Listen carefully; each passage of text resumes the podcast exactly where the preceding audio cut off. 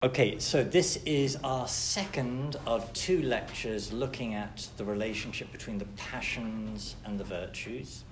So, you know, those, as we're going through the catechism, those are the sequential chapters. Um, this is such an important thing to understand that I'm putting two lectures on it. Um, so, what do I want to do with you today? Well, on one level, I'm going to repeat what I said with you on Tuesday. Um, then, with that, finish going through Tuesday's lecture material. And then I just want to add to that, looking at some particular virtues so we might get a better understanding of kind of how that maps out in practice. Now, warning to the student if the teacher has given two whole lectures on something, it's very likely to be in the exam, yes? So, um, a pretty obvious question for this would be map out the relationship between the passions and the virtues. And a question like that would give the possibility, you know, there's a skill to setting a good question. A good question both enables a student who's struggling academically to give an answer, but also enables a brilliant student to flesh out an answer even more. So I think giving you the question, describe the relationship between the passions and the virtues, can both be answered simply, but also answered with sophistication, quoting from different parts of the Catechism. And from what you remember of Tuesday's lecture, does that sound like a possible question to be able to answer?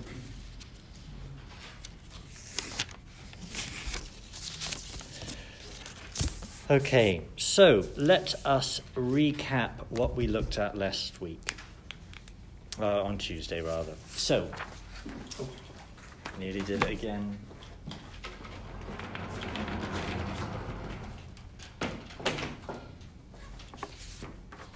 So, we started by noting that, you know, what happens with the passions and with the virtues is that we, we see something and we react to it. So, in knowledge, you apprehend something, and you might apprehend something that is real or something that only appears real. That triggers the various appetites within you, which triggers in turn, more specifically, passions, which move you with respect to this thing you've beheld. beheld. And it might move you towards it or it might move you away from it. So, you know, if a snake moved in here, I would apprehend it and I would not be moving towards it. I would not be thinking, oh, I could cook that for lunch. Um, now, I know some of you um, might be able to cook a, a snake for lunch, I don't know, but I definitely would not be moving towards it. So, the passions don't only move us towards things, they also move us away from things. But that aspect of us where there is something that's kind of rooted in our body, uh, uh, just a kind of thing that's moving even before I decide whether I'm going to move. The passions, which flow out of something even more basic in us, the appetites.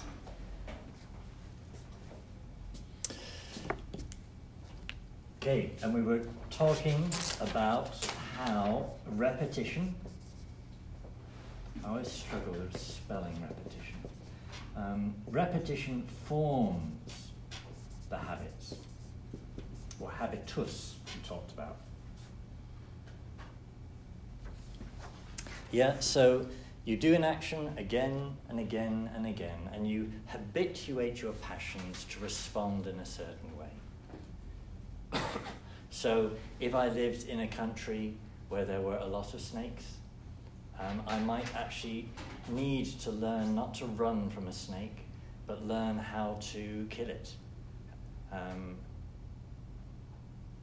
now, it would take me quite a while to habituate myself to have the reaction appropriate to see the snake and engage with it in a way other than running. But I could, you know, you can learn to conquer your fears.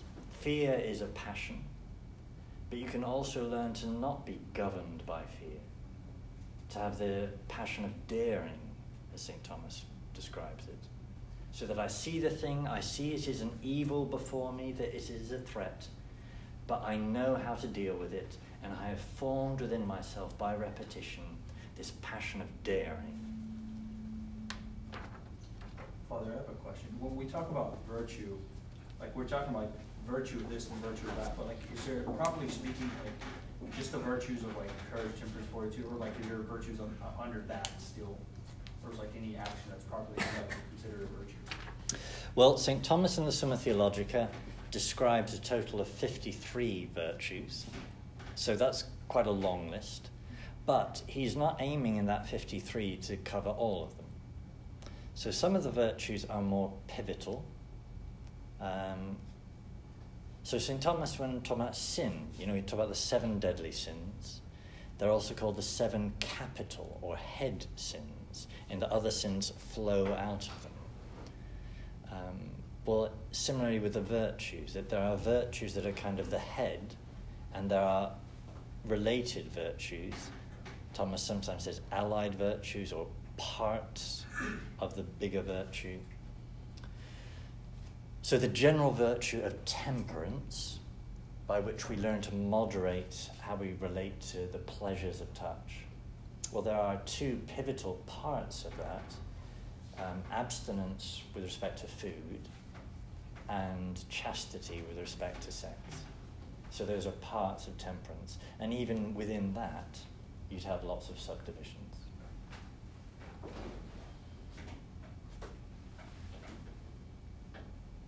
And if you remember the example I gave you of having perfect posture and standing with perfect posture, you know, a really small, particular action that has a habit, a virtue that can perfect it.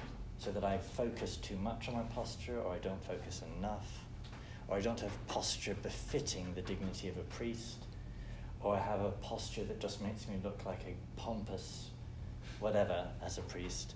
Um,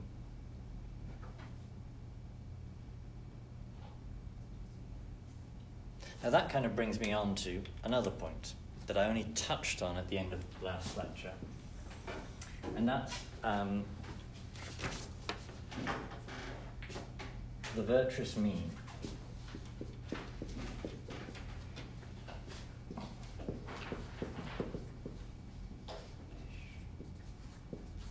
So, every way you can do something right, there are two ways at least that you can do it wrong too much excess and too little deficiency. So, the example of posture, you know, I can be too fussed about my posture or I can be not fussed enough. And if I'm not fussed enough, well, at your age, that might not seem like a big deal, but the older you get, the more your back problems are going to be because you didn't have good posture now. Um, you can be overly fussed about your posture or not fussed somewhere between those extremes is the right balance of how important that should be. Because there are a lot of other things to be fussing and thinking about in life. It's not the only thing, um, but it is a thing. So, between these two, there is what's called the virtuous mean. Now, where it is between those two varies with each different activity. So, some activities the right balance is much closer to what was kind of looked like excess. Whereas with other activities, it's much closer to kind of being zero. So, um,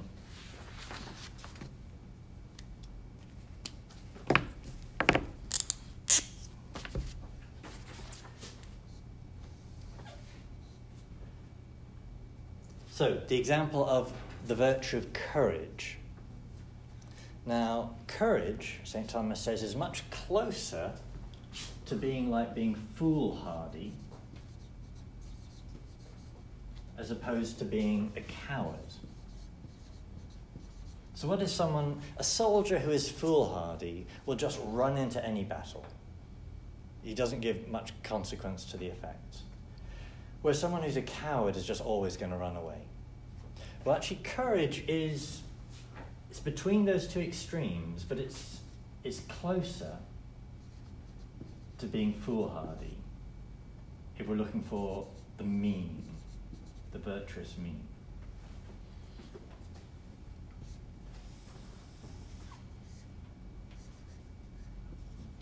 Whereas with chastity, um, one extreme with chastity to the, the desire for sex is the excess of lust. Now, St. Thomas notes um, that to have a deficiency of sexual desire, he says, is so rare that there isn't really even a word for it. Um, now, he was an Italian. In English, being rather frigid people, uh, we do actually have a word. Uh, so I think we would, we would refer to somebody being frigid with respect to sexual desire. Um,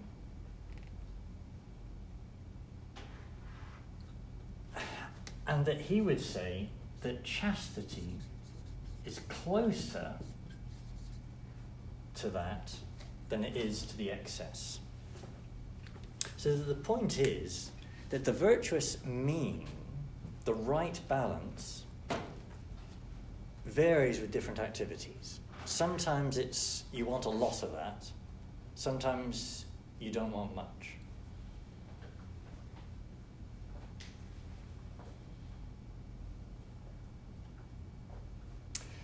Sometimes also it will depend on your circumstance. So, the virtue of being studious, well, at your phase in life, to do that right is, in a sense, much closer to excess than when you're a priest and you still need to study if you're going to be a priest, if you're going to be bringing your people fresh ideas, but you don't study as much. So it does depend on your particular circumstance, your state in life, and whatever. Um, so there's an aspect of virtue analysis here that is always tailored to the individual and to your context. Not too much, not too little, knowing what's right for you. So, chastity for the, the married man is obviously closer in that direction than chastity for the consecrated celibate, where my need to restrain is obviously going to be much closer in this direction. Because the appropriate measure for me is zero. Yeah? Um,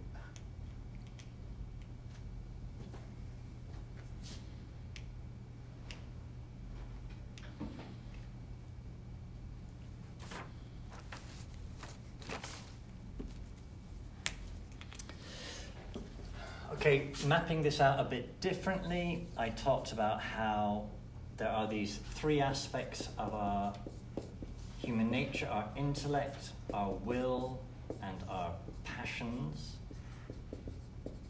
And that each of these will react differently when you see something.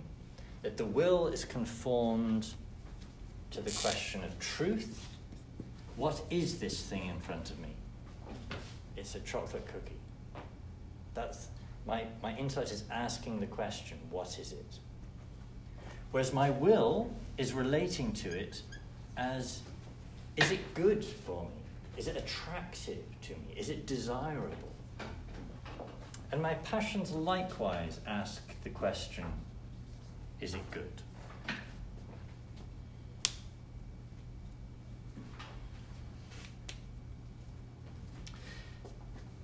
And I noticed that there was an interplay between these three things, that they're always kind of affecting each other.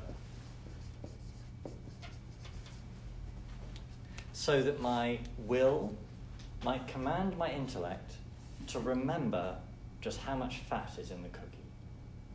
And as I remember how much fat is in the cookie, the cookie just looks a little bit less attractive to me the, the, the passion moving me to the good. It just appears less good because my will has directed my intellect to focus on a different aspect of the truth of the thing. So that I uh, move differently towards it. And if we do that repeatedly in our thinking, we can have habits of thought, broadly speaking, the intellectual virtues, so that I could re- create a habit of thinking so that whenever I look at a cookie, I just always think, that's not good. And the movement of my passion just won't be triggered much.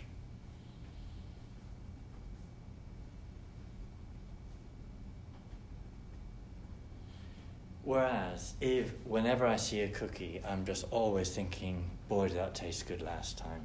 And, you know, by habit, I just am always thinking, I want the cookie.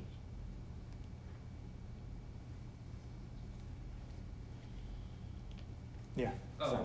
Uh, Sorry. yeah, so with the pleasure and joy, we said that pleasure was with the, uh, with the bodily stuff and joy was with the spiritual. Right. Can I do this with will and passions? Can I say that the will is kind of more of a, uh, spiritual, uh, question of if it, if it's good and the passions are more of a bodily question if it's good? I don't think the distinction would be quite that straightforward. Um, so, the passions in their broader sense would also engage with things spiritually. So, the delight that comes even at the level of my passions in the contemplation of God. Yeah, so when we get those moments in prayer, those moments in the liturgy, where there's something in us and we just get that delight in God that isn't just theoretical but somehow moves us, that is in the passions. So, I, so what I'm saying is that it's not just joy here, joy here, and pleasure there.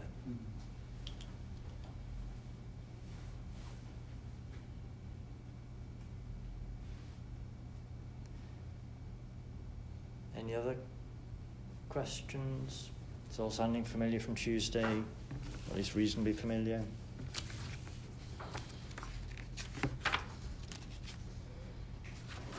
Okay. So let's look at the lecture notes and just check we've gone through all that.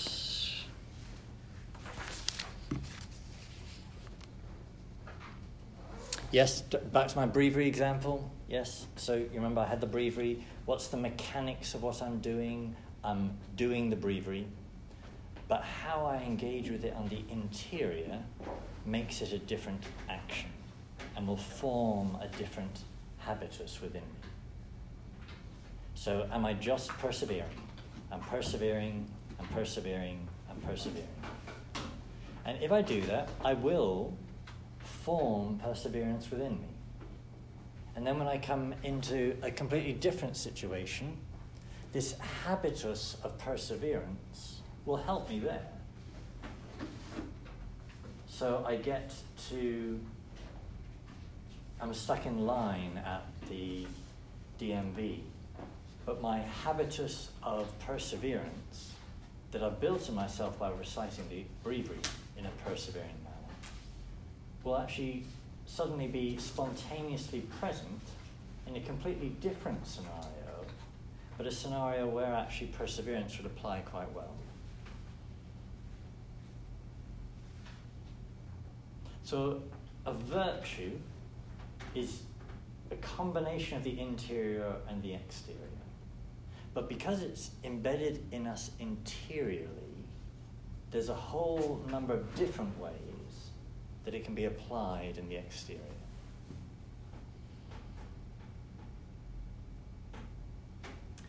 And some virtues are more broad in their application than others. So, for example, one of the reasons that the virtue of patience is so important in the spiritual life is that pretty much in every sphere of life, there's an opportunity to apply patience.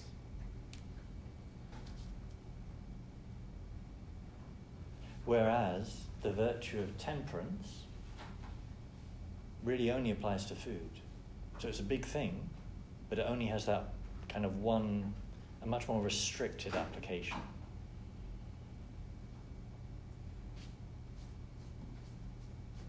But what is a virtue? It's this thing that is not just about an external habit, but also how I've engaged with it from the inside. And as I said, if I engage with it in a completely mistaken manner, I actually can form a vice in me, not a virtue at all. So that I say my breviary in a proud manner. That I'm there in the chapel, I'm doing it better than those other people. I'm doing my breviary with the British translation. yeah? Um, you know, so that it becomes pride, and I just carry that vice of pride into all kinds of other things. They don't even know how to spell colour properly. um,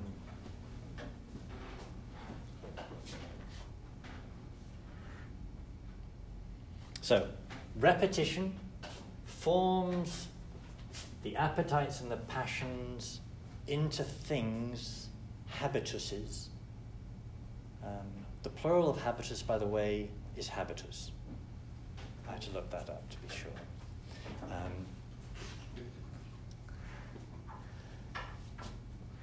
so, by repetition, I form many different habituses within me. Um,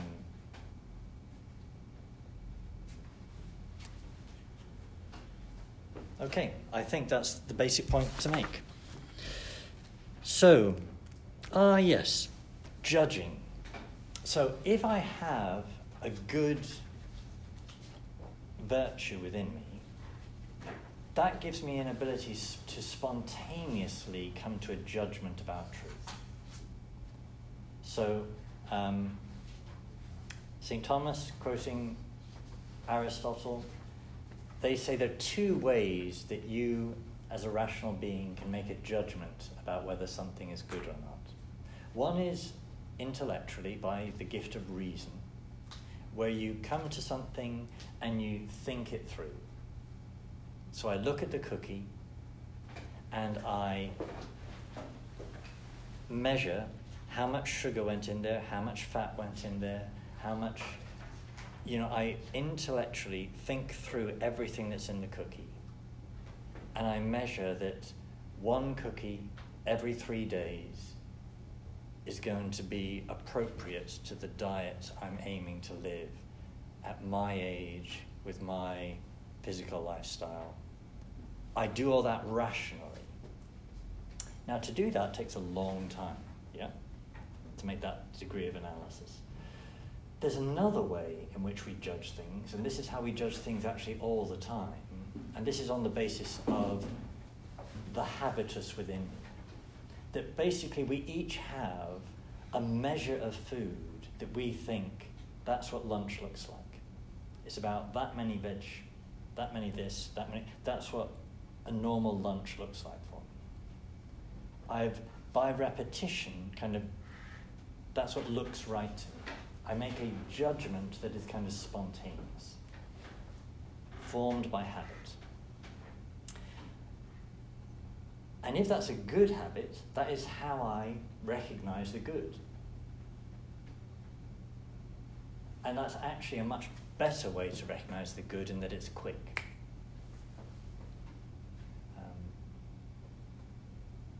So these two different ways that I come to a judgment, and that one of the reasons that virtue is so important is that it gives us this ability to make a quick, accurate judgment: is this good or is this evil? Rather than having to think it through from first principles every time I approach something new.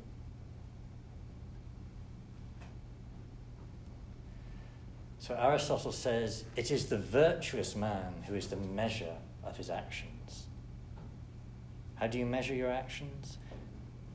Is this a, a good thing before me? What's the right measure here? Well, if I already have virtue within me, then I just spontaneously measure accurately. The virtuous man is the measure of his own actions. But that's because I have previously, in my proper thinking, measured it all out, thinking as a rational being.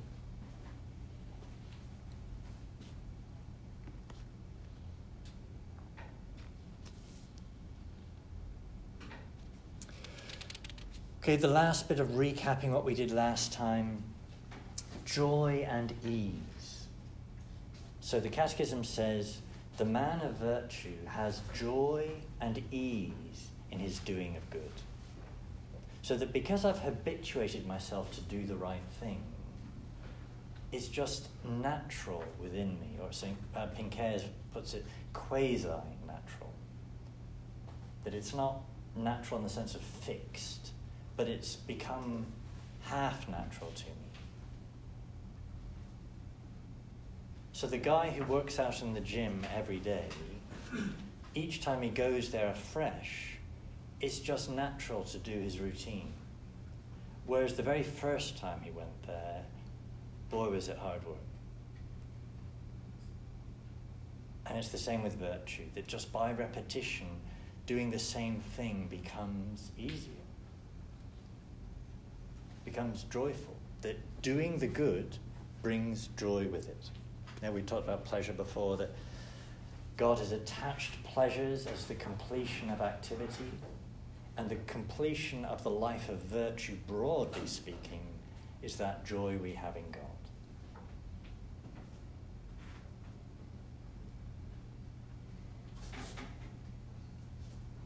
Okay, so the passions get triggered by seeing things, and by repetition, they end up as a habitus. If it's a good habitus, that's what we call a virtue. If it's a bad habitus, that's what we call a vice. So if I have that habitus that every time the alarm clock goes off, I say, shut up, Alexa, um, then, you know, that's not a good habitus. Um, Whereas if every time it goes off, I leap out of bed, do 50 press ups, and make a morning offering, um, then I've got a good habitus. Um, so,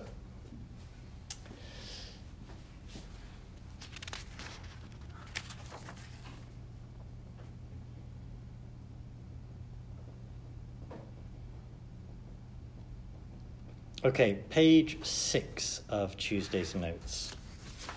Something I've not spoken about yet.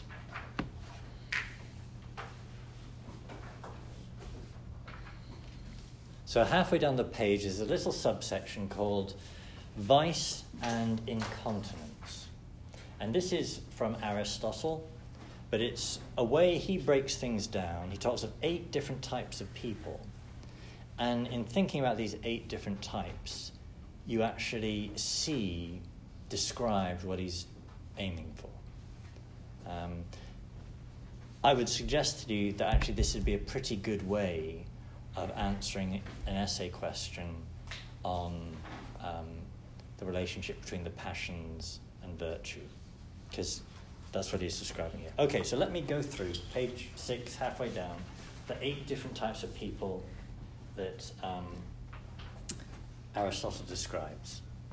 So, first, he says there are some people that are just beast like, they have neither reason nor will. Um, they don't really think about what they're doing, they're just grabbing for what's pleasing to them. In the same way an animal does. Beast like people, he says. Then there are godlike people who have perfect reason and perfect will and seem to have been born thus. Yes, it looks like everything is easy for them. And, you know, there are, somewhat annoyingly, people like that out there. Yes? Um, now, more significantly from our context, continent people. So, what's some people are in control of themselves, and some people aren't in control. Well, the, in control, the continent, you, you know the word continent, if you, if you don't have, if you have a continence problem with your um, bowels, that you don't have control. Yes?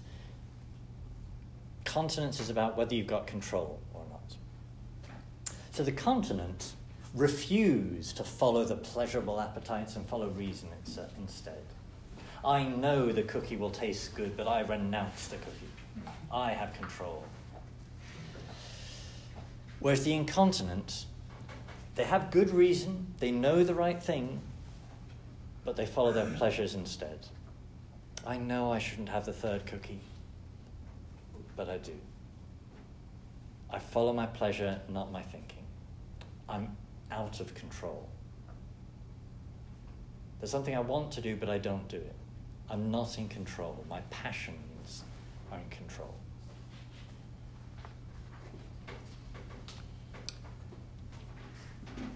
In contrast, there's a different thing, which isn't about pleasure, it's about pain. So, some of the passions don't relate to pleasure, they relate to pain. As I said, like the snake isn't a matter of pleasure, it's a matter of an evil and fear. Well, similarly with pain. So, it says there are some people that are soft. They have good reason, but they're weak and they don't resist pains. So, the alarm clock goes off, they know they should get out of bed um, but it's just too painful to get out of bed. It's that they're soft.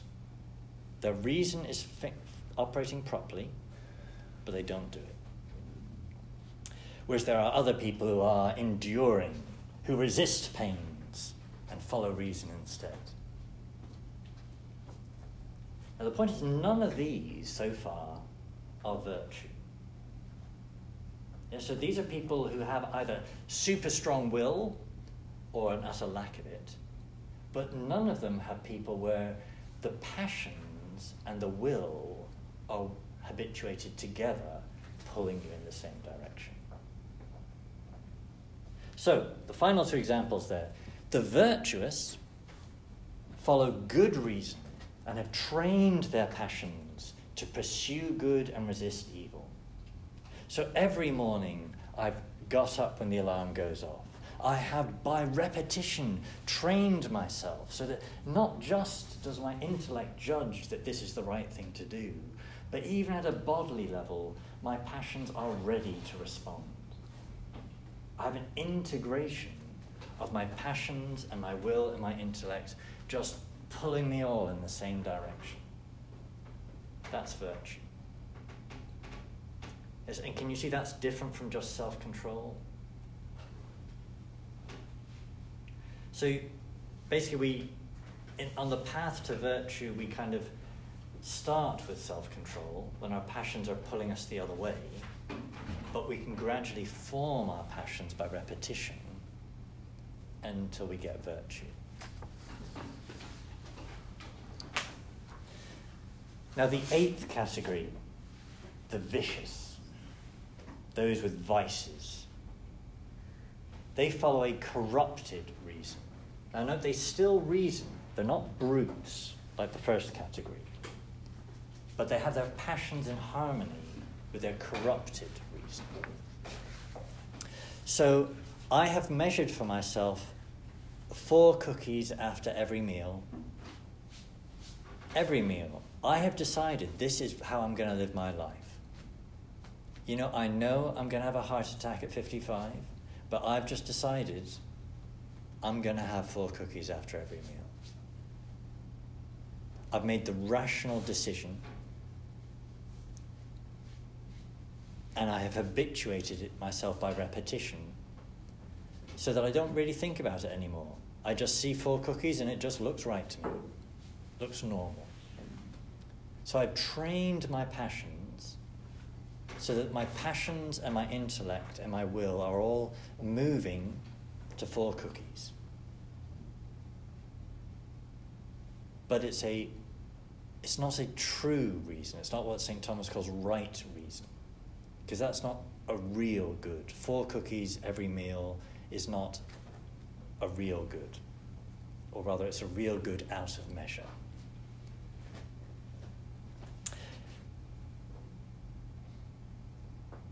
So that isn't being animal like, the brutes. It's thinking, but it's a bad thinking, a false, inauthentic reason.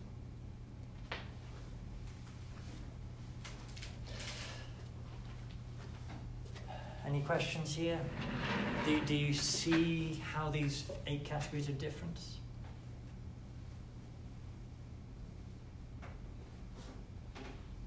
Father, this might give a more theological, but when we say that like the weight of sin is death, Yes. um, and correlating, I guess, kind of connecting the dots here, like quite literally, like when you pursue something that's against your nature, you're quite literally slowly dying. Like if you're doing like the whole thing with the, the cookies thing, you will- you will die from the sugars and, and the stuff. That does with anything with any vice, though, it seems to me. Yeah, and so, so the question is, you know, from Scripture, the wages of sin is death. Now, part of our Catholic understanding, because we believe in this thing called nature and human nature, is that it isn't just a random God who has commanded, I punish you for your sin. But actually, the first place of that punishment is in ourselves, our very nature. That what is sin is acting contrary to what we've been made to be. So that when I sin, I damage myself. So, kind of, whatever punishment God puts externally is almost irrelevant. It's really what's within myself, the damage that is sin. That ultimately is, I I think you said it the, the gluttony, a physical death, too early, um, or the spiritual death of sin in terms of damaging my relationship with the Lord. Or also like, you know, like lust, you know, if, if you're practicing actively having sex, HIVs, I mean, whatever the case may be, that could, that could be another thing, any, you know, sicknesses like that. Um, and so it would seem like if we say that like hell is the, the self-exclusion, like, and we would say this would be the self-choice towards like the good. And so like, this Yeah. is locking your will to the good and intellect, the passions, while like hell would be the contrary of, that it distorts that towards a different, different end. Yeah.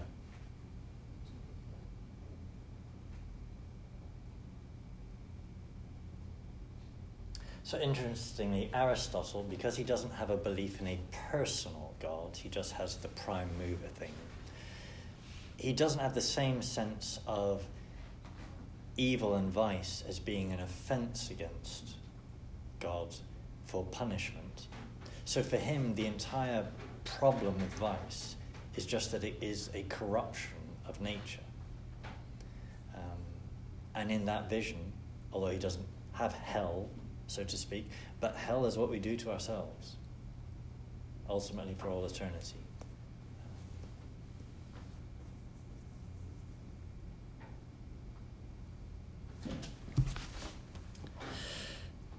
Okay, I now want to throw in a completely different thing and talk about acquired and natural virtues.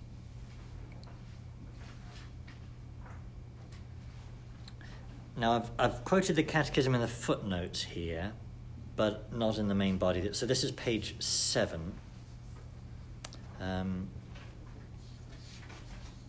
so, before looking at the page, let me start by making a couple distinctions. So, we all know people who don't believe in God, but are yet kind of basically good people. So there are people who don't believe in God, but actually moderate their food, live a good diet, give to the poor. That you can have, even without God and the supernatural, a natural level of virtue, a natural knowledge of nature, reason. So you can perfect various activities in what would be called the natural virtues. And you grow in those, as I've said before, by repetition, but by human effort. So Aristotle, just thinking of history, Aristotle, he didn't know the supernatural virtues because he didn't know Jesus. But he did know an awful lot of virtues, he described them. He had what we would call natural virtues. And these are acquired through human effort by repetition. Supernatural virtues are done for God. So the same activity is done for a different goal. And that when I do it for, a, for Him, it actually doesn't just change the motive, but it actually changes the whole activity. So let's compare dieting to fasting. So, dieting, I am just concerned about the health of my body, whereas fasting, on one level, I'm doing the same thing. I'm restricting what I eat and when I eat it, but it has a different motive. It's about union with Him.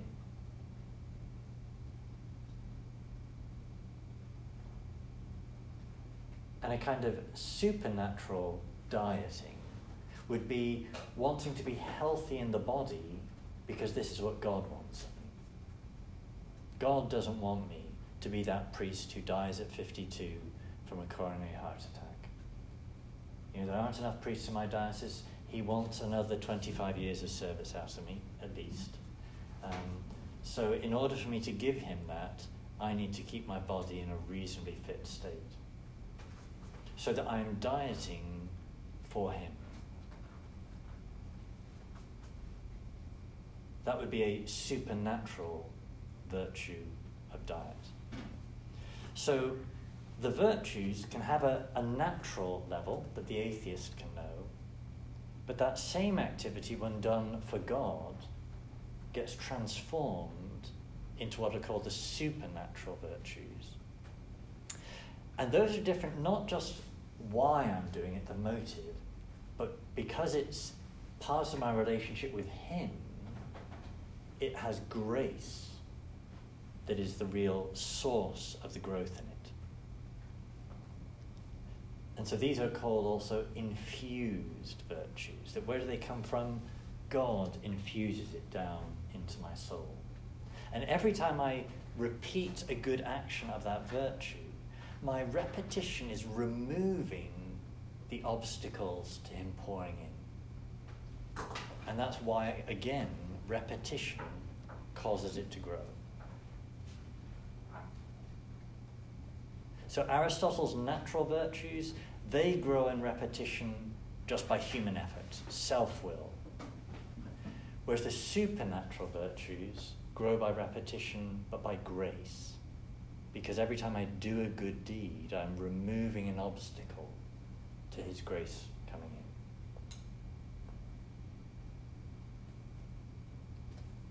in. Okay, let's look at the page seven there. And I'm just going to read through that section.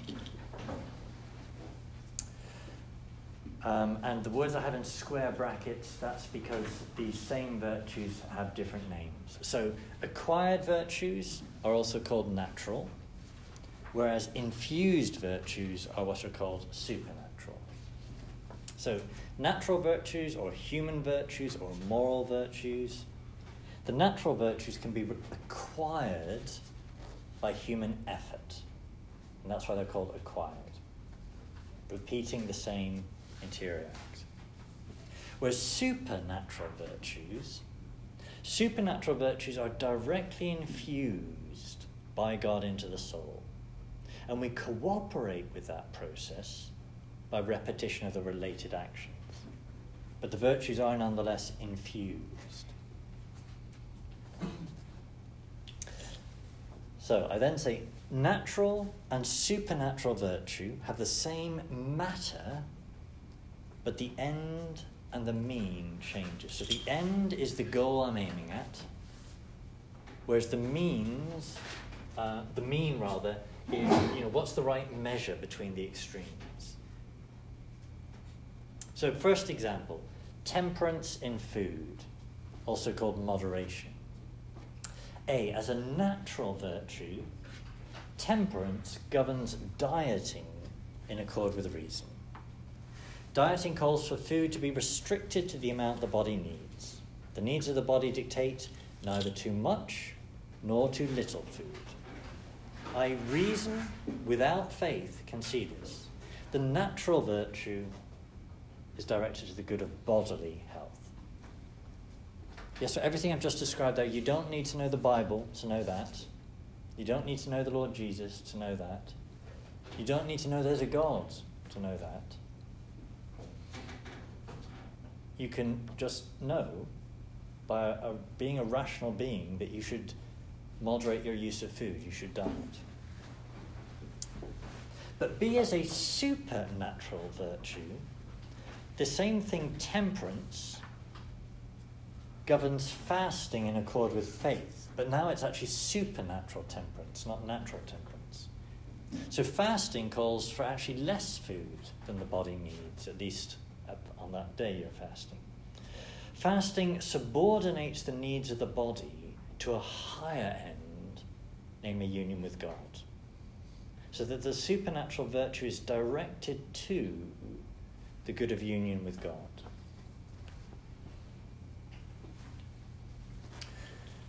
So, for example, in supernatural, you know, in fasting, I might eat a lot of bread so that the measure of what I'm eating, um, quantity wise, might be exactly the same as the person dieting.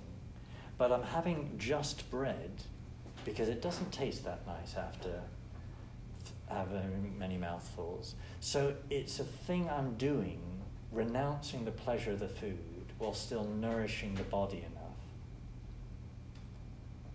but the, because the body isn't my measure of concern. It's primarily the soul, the spiritual. It's the, the end of my activity in fasting, but also the measure of my activity in fasting.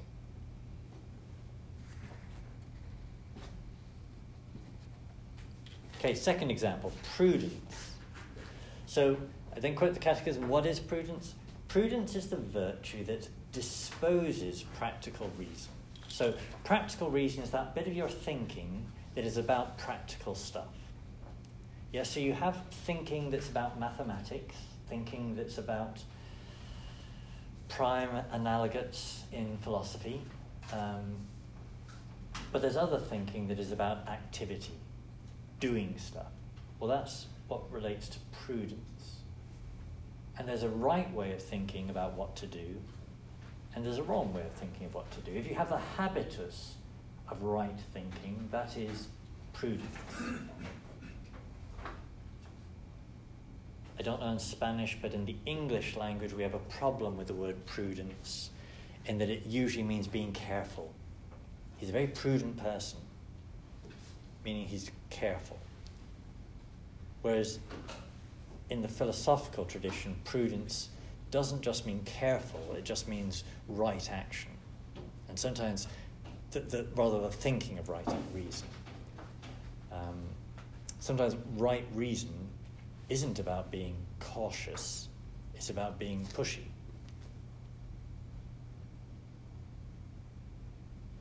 You all with me with that use of the word reason? Yeah. Okay, so back to my notes here A and B. So, A, this is a natural virtue. Aristotle knew it without knowing Christ. Aristotle practiced it, natural prudence. For example, how far to jog, to go running, in order to be fit but not waste time on excess exercise, right? The prudence is the virtue that habitually answers that question. So the man out there who doesn't believe in God, but he does go running, he does do, does do his exercise. What's the right amount of exercise to not be putting more time into that than his job requires, his family requires? There's a natural level answer to that question. That's the natural virtue of prudence, would relate to that. B, prudence can also be a supernatural virtue. As a supernatural thing, its end is in God and life in union with Him. For example, how does drugging aid me in acquiring my end in God? So, as a priest, you know, how much time should I put in exercise? As a priest, what forms of exercise should I engage in so that that can fit into my serving the people in the parish, you know, that it, it all has a different end and therefore a different measure. And because it's oriented to Him, it has a different source, namely grace. It's infused in me by God. But it only grows by repetition.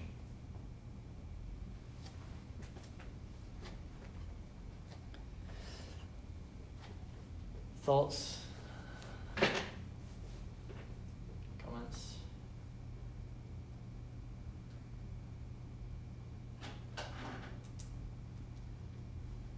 Um, For natural virtues, there is no grace involved, correct? Well, classically speaking, yes, that's what we mean by natural virtue. There would be, in the tradition, lots of debate about whether actually there can be such a thing as a natural virtue. Um, so, as I've described it, we can think about in terms of reason and what Aristotle knew. But if, according to the teaching of the church, grace works even outside the visible church in people who cooperate with light as much as they see it, then actually, even what they think they're doing by self effort, grace is working in them as well. So, on one level, it's a bit of a fudge to make a clear distinction between natural and supernatural. But on another level, the reason it's helpful to have that distinction is it shows us, re- in a sense, just what we're looking at in a supernatural virtue. That the end, the measure, is all about how this relates to God. Could you, I mean, you can make the, the relationship between maybe like dieting and fasting, right? Let's say somebody's fasting and also like that. It's good, you know, it's good for them. Isn't there like a, like relationship there? Like they're fasting and they know it's good for them. It's, it's just a form of dieting to some extent. Or two different intentions, I guess, would that have to be the, So, dieting and fasting are the same in that they both are about regulating food, but they're different in terms of what their goal is. Fasting is about the needs of the soul, dieting is about the needs of the body. Now, I think you can diet for a supernatural motive that God wants me to not die at 52 of a heart attack. Um, therefore, I diet. But to do the form of dieting and self control in my eating that is oriented to my soul directly would be fasting, and that would have as its structure denying myself pleasure. Whereas you can diet not denying yourself pleasure, just measuring it according to the needs of the body. Does that answer? no, yeah. Okay.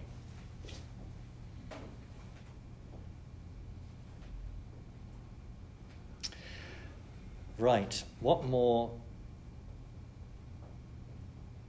So I'm what's called a virtue ethicist. I could talk about this all week, all time. um, but that pretty much is going to be the end of where we're going to focus. I'm going to our last 10 minutes. The, the chart I gave you here, can you all see that chart? So it maps out virtues, opposing vices, and remedies. Um,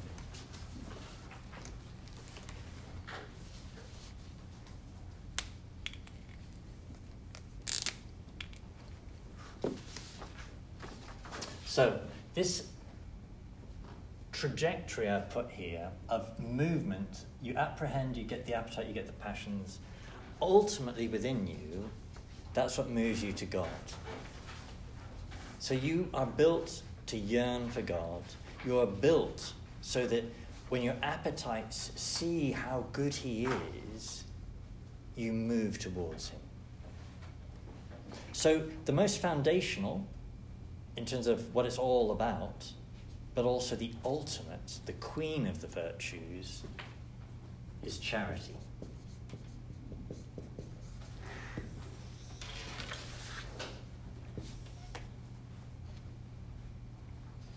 And when you have charity, you get with you, as a natural consequence, as we've kind of talked before, joy. That this is the flip side, not the flip side, it's the opposite of flip side, it's, it's the, um, the automatic following. When I have love, I have joy. Yes, you know, the, the teenager who's just had a girl a- agree to go out on a date, you don't need to tell him to be happy. Yes, he just is happy. Um, love automatically brings joy. But it's, you know, there's a lot of a lack of love in the world and in us. Now, one of the reasons we lack love is sloth um, or acedia is how it's also called in the tradition. Kind of a bit more generally laziness with respect to God. Now, this doesn't bring a joy, it's a sadness.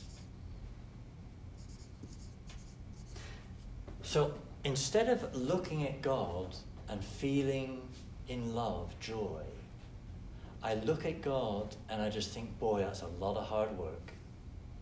You know, being a saint, boy, that's a lot of hard work. that brings sadness.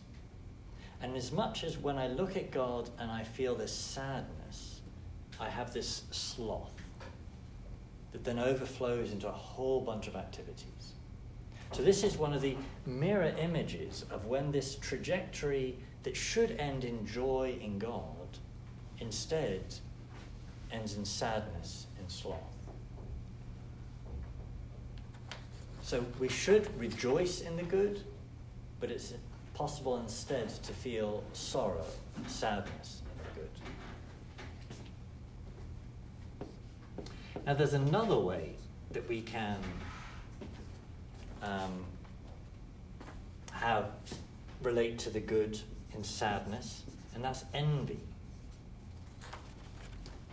So, when my neighbor has something good, I should be happy for him that that's a, a wonderful computer you've got. I'm happy for you. But it's also possible for me to look at someone's computer and feel sad. I want that computer. I don't have that computer. So I can look at my neighbor's good, and whereas in love of him, I would be happy for him, have joy in seeing the good he has. Instead, I have the sadness of envy. So again, how am I relating to the good? Not with the joy that comes from love, but with the sadness of engaging with good at the level of envy. And both of these are not physical pleasures, these are of the spirit.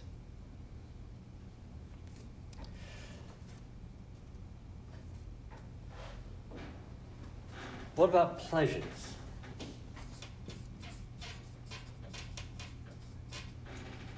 Well, if you don't have the joy that comes in God, then there is a hole in your yearning that wants to be filled with something else.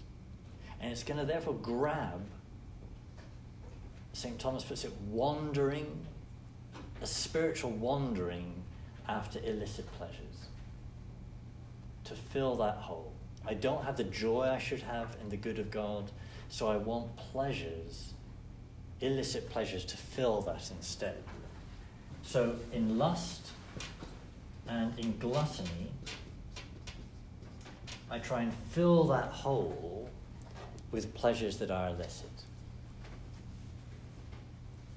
But it's the same basic trajectory but because it's failed to be satisfied in Him, I'm going to look for it in some lower substitute. But there are also, as we've talked about, good pleasures. Um, so St. Thomas will talk about the virtue of play or games. Um,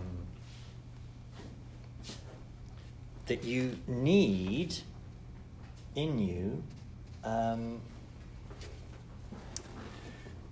you need to relax. Um, and there is a good way of engaging in pleasures that is a virtue, that is actually in relationship with um, charity. So, the last thing we're going to do this morning then is just to briefly look at that on.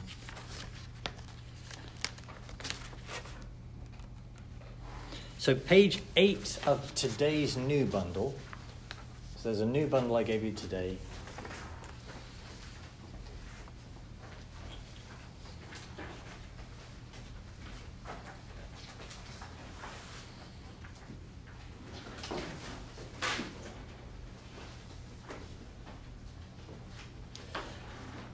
So basically, the bundle I've given you today won't be in the exam, but if you, in your exam question talking about virtue, want an example of a virtue to describe, the notes in these pages you could use to give you an example to describe. Yeah? But you won't be asked, describe the virtue of vainglory, because we've not covered that in the lectures. Okay, so, top of page 8 section on modesty. I'm not going to go through that. I'm going to go through the little section called play or games. So St. Thomas says this is part of the virtue of modesty because modesty in his structure concerns outward behavior of the body. And it's the, the virtue of play because it restrains immoderate outward behavior. So say the soul has limited powers, it needs to rest, and the soul how does it rest? In pleasure. So my body rests in sleep. My soul also needs to rest. And the thing that kind of causes a rest in my soul is pleasure. So, you know, when I have the cookie, it does actually, there's a, a level of, ah, a rest in the soul with pleasure. Well, the virtue of games, of play, is about this. So St. Thomas says, words and deeds delight the soul. And this is called play, and it's necessary to use it. Now, Fulton Sheen says, play is activity that is purposeless, not meaningless. Um, now, these are old notes. I'm afraid I've got cricket as an example in there. Um, but in baseball, um, baseball has a structure to it. Yes, it has a meaning, it has rules. But it doesn't have a purpose. You're not going out there and playing baseball to make money. You're just doing it for no reason other than the pleasure. Now, if you're one of those rare people who has actually played, paid to play baseball, then it ceases to be a matter of games. It's not about your recreation. But for those of us who aren't paid, then it's an activity that has a purpose, or rather, has a meaning, but it doesn't have a, a purpose. And because there's no ultimate purpose other than enjoying it at the time, therefore it is in this category of games. But thinking about how things can be too little or too much, well, St. Thomas says play needs to be directed by reason. So he says it must not be indecent or injurious, it must not lose balance. It must be appropriate to the person and to the time. And it must not become an end in itself, that we're made for greater occupations than pleasure.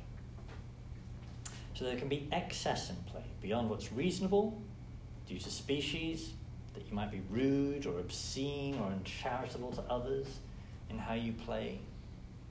Know, so children in the playground, It can often be all these things rude and obscene and uncharitable to others while they're playing. So the species of how we play needs to be charitable.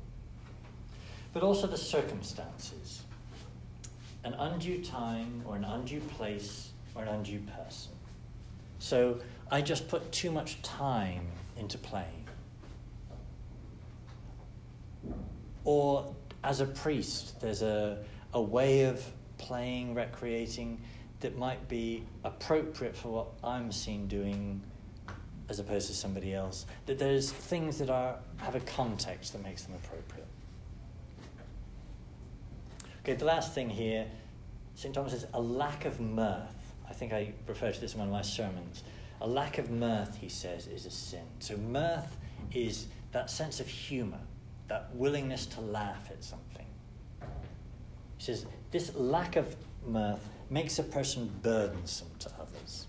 Such a person lacks playful speech, offers no pleasures to others. So St. Thomas says, life is burdensome enough already. We don't need people who refuse to laugh. Um, and yet, if we're honest, we all know that sensation when there's someone we just don't like very much, and we kind of refuse to laugh at their jokes. Um, whereas someone we do like, even when their joke isn't very funny, we're happy to, to laugh along. Um, so there's a sin in failing to have that attitude in love of being willing to laugh. So, proper measure, we are creatures that should have that as an attitude. Okay, so that's it for today. Um, let's close in prayer. In the name of the Father, and of the Son, and of the Holy Spirit. Amen. Glory be to the Father, and to the Son, and to the Holy Spirit, as it was in the beginning, is now, and will be forever. Amen. In the name of the Father, and of the Son, and of the Holy Spirit. Is it will be or shall be? Somebody figure this out? I think. Never shall be, or and will be forever.